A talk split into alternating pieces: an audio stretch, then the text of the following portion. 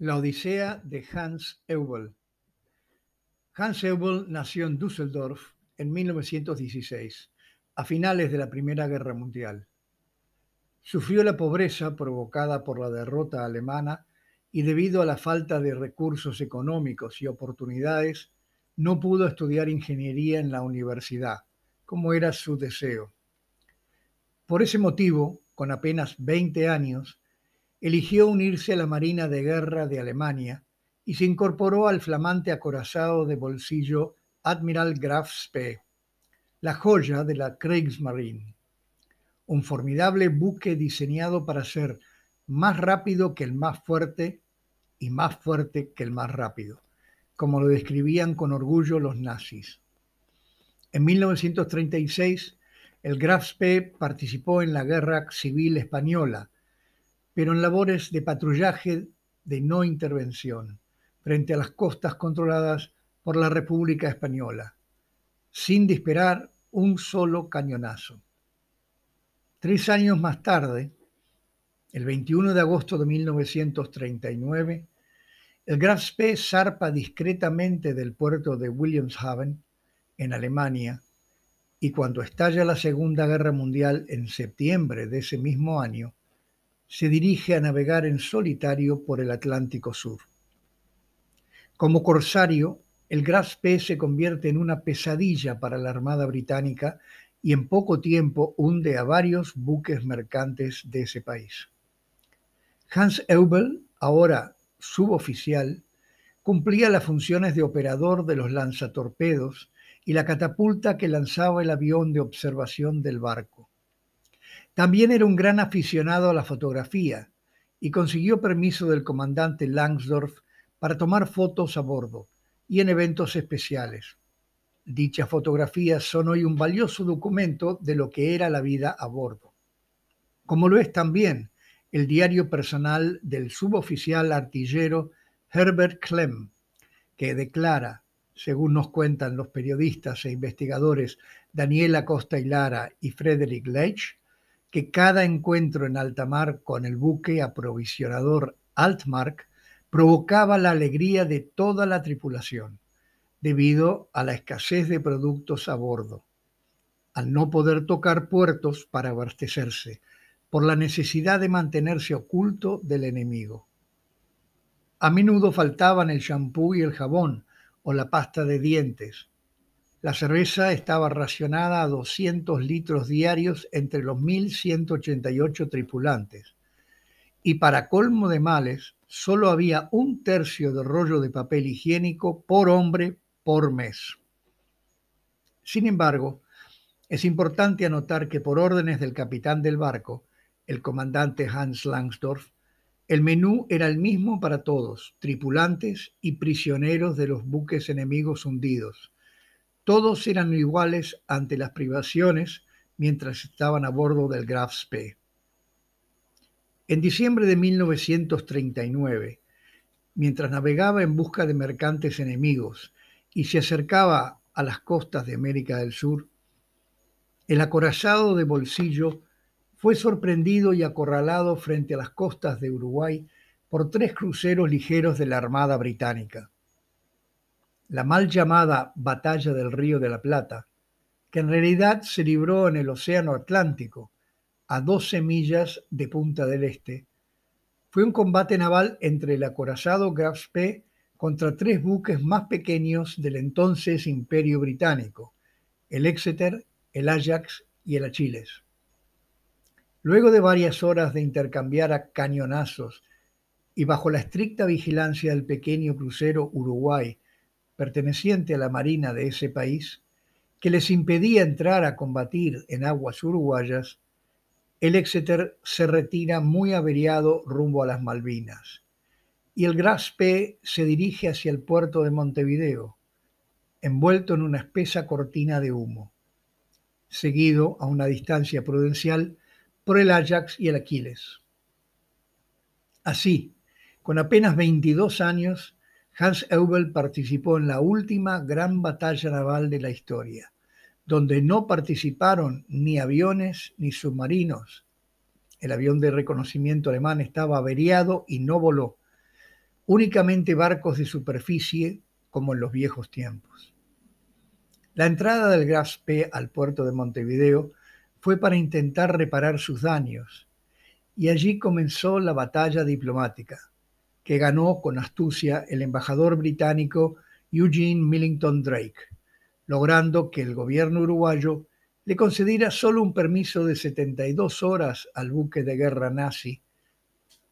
ya que el máximo autorizado según el reglamento internacional para estos casos era ese. Esto resultaba insuficiente para reparar al acorazado, y entonces Langsdorff opta por dejar a sus 60 heridos internados en el hospital militar de dicha ciudad. 11 de estos se quedaron finalmente a vivir en Uruguay y no fueron obligados a volver a Europa al final de la guerra y dio sepultura en el cementerio del norte de Montevideo a sus 36 hombres muertos durante el combate.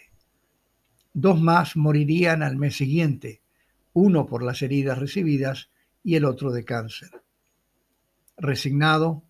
el comandante alemán Hans Langsdorff sacó al acorazado de bolsillo Graf Spee fuera del puerto, con los casi mil marinos que estaban ilesos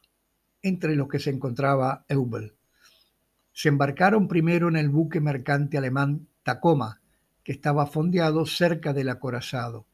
y más tarde pasaron a dos remolcadores argentinos y una barcaza que los transportaron de noche rumbo a Buenos Aires. Entonces Langsdorff hizo volar su barco ante el asombro de una multitud de uruguayos que esperaban ansiosos en la escollera, deseando ver de cerca la segunda parte del combate naval. Lo dinamitó para que no cayera en manos de los británicos, que querían inspeccionar la tecnología avanzada que equipaba al acorazado nazi, especialmente su telémetro. Cuando los sobrevivientes llegaron a Buenos Aires, las autoridades argentinas los internaron en el Hotel de Inmigrantes, ubicado en el puerto de Buenos Aires. Una vez instalados sus hombres, al día siguiente Hans Langsdorff se suicidó en su habitación del hotel y los marinos alemanes quedaron sin su líder, que les había salvado de morir en combate y a quien recordarían con afecto y agradecimiento por el resto de sus días. El comandante Langsdorff también era muy respetado por los marinos mercantes británicos que habían caído prisioneros cuando el Graf Spee hundió sus barcos, porque hay que mencionar que no hubo ninguna muerte en estos hundimientos y a los tripulantes se les retenía en el acorazado, pero en buenas condiciones y con un trato muy correcto por parte del capitán. Los marinos mercantes británicos fueron liberados en Montevideo junto con los seis marineros chinos que trabajaban en la lavandería del Graf Spee y algunos asistieron al cementerio del norte para el sepelio de los marinos alemanes muertos durante la batalla. Mientras permanecían internados en Buenos Aires, los tripulantes del Graf Spee fueron visitados por miembros de la colonia alemana residente en Argentina, incluyendo al padre de Gaby, la futura esposa de Hans Eubel, pero ella lo conocería años más tarde, ya que en esos momentos aún era una niña. Transcurrido un tiempo, por presiones de la Embajada Británica en Argentina, los marineros alemanes internados en Buenos Aires fueron divididos en grupos más reducidos y trasladados a diversas ciudades como Córdoba, Mendoza, Rosario, Florencio Varela, San Juan y Santa Fe. En cambio, los oficiales y suboficiales, entre ellos Hans Obel, fueron llevados a la isla Martín García, en medio del río Uruguay, donde permanecieron hasta el año 1943,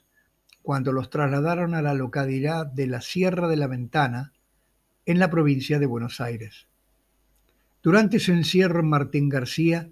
tuvieron que construir sus propias barracones, porque en la isla solo había pocas edificaciones que albergaban a un destacamento de la Marina Argentina. El padre de Gaby continuó en contacto con Hans, escribiéndole cartas, enviándole paquetes con ropa, en seres de aseo personal y visitándolo cuando se lo permitían las autoridades navales argentinas. cabe mencionar que algunos de los oficiales alemanes internados en la isla Martín García lograron escapar a nado hasta embarcaciones propiedad de ciudadanos alemanes residentes en Argentina, que los esperaban y recogían de noche en medio del río. En un periodo de tres años, contando desde 1940, unos 200 hombres del Graf Spee lograron escapar de Argentina rumbo a su patria. Obviamente, estos prisioneros de guerra se fugaron con la intención de volver a la Alemania nazi para continuar combatiendo en defensa del Tercer Reich. Cuando finalizó la guerra en Europa en 1945, Eubel estaba recluido en la Sierra de la Ventana, hasta que la Embajada Británica consiguió que se deportaran a los oficiales y marineros aún permanecían en Argentina para ser internados en campos de prisioneros en Alemania, y entre ellos se encontraba Hans Eubel. Los transportaron en el buque mercante Highland Monarch, en una bodega acondicionada como prisión y vigilados por un destacamento de soldados del Reino Unido. Las condiciones eran malas y para levantar el ánimo, los miembros de la banda musical del Graf Spee, que aún estaban entre los prisioneros, comenzó a ejecutar música para entretener a sus compañeros. La tripulación del buque y los soldados de la guardia comenzaron a acudir a la bodega para escuchar la música y se creó un ambiente tan positivo que finalmente los alemanes consiguieron que les sacaran de la bodega durante el día y pudieran viajar con mayor confort y tomar sol en las cubiertas del Highland Monarch. Una vez llegados a la zona de Alemania controlada por Gran Bretaña, se les sometió a unos cursos de desnazificación antes de librarlos del campo de prisioneros. Cursos imprescindibles para poder integrarse a la vida civil en la nueva Alemania occidental, dividida en tres sectores, el estadounidense, el británico y el francés. Hans Eubel completó los cursos y se quedó en Alemania. Estudió hasta conseguir un título de ingeniero y se puso a trabajar para ayudar a reconstruir su país. Por medio de cartas continuaron sus contactos con el padre de Gaby. Años más tarde, Eubel volvió a la Argentina, donde trabajó en importantes obras como ingeniero hidráulico, y además llegó a ser el representante de la familia Rolex en dicho país. Hans Eubel finalmente se casó con Gaby, la bella argentina de padres alemanes que era apenas una niña cuando Hans llegó por primera vez a Buenos Aires. Y fue entonces que el matrimonio comenzó a disfrutar de sus vacaciones en Punta del Este. Más tarde, volvieron a vivir en Alemania y cada año continuaron reuniéndose con los demás tripulantes sobrevivientes del Graf Spee para recordar a su comandante, Hans Langsdorff, a quien todos le debían la vida. Pero sus viajes al balneario uruguayo también se sucedieron a lo largo de esos años, hasta que en 1981 él se jubiló y entonces decidieron comprar un espacioso apartamento muy cerca de la costa.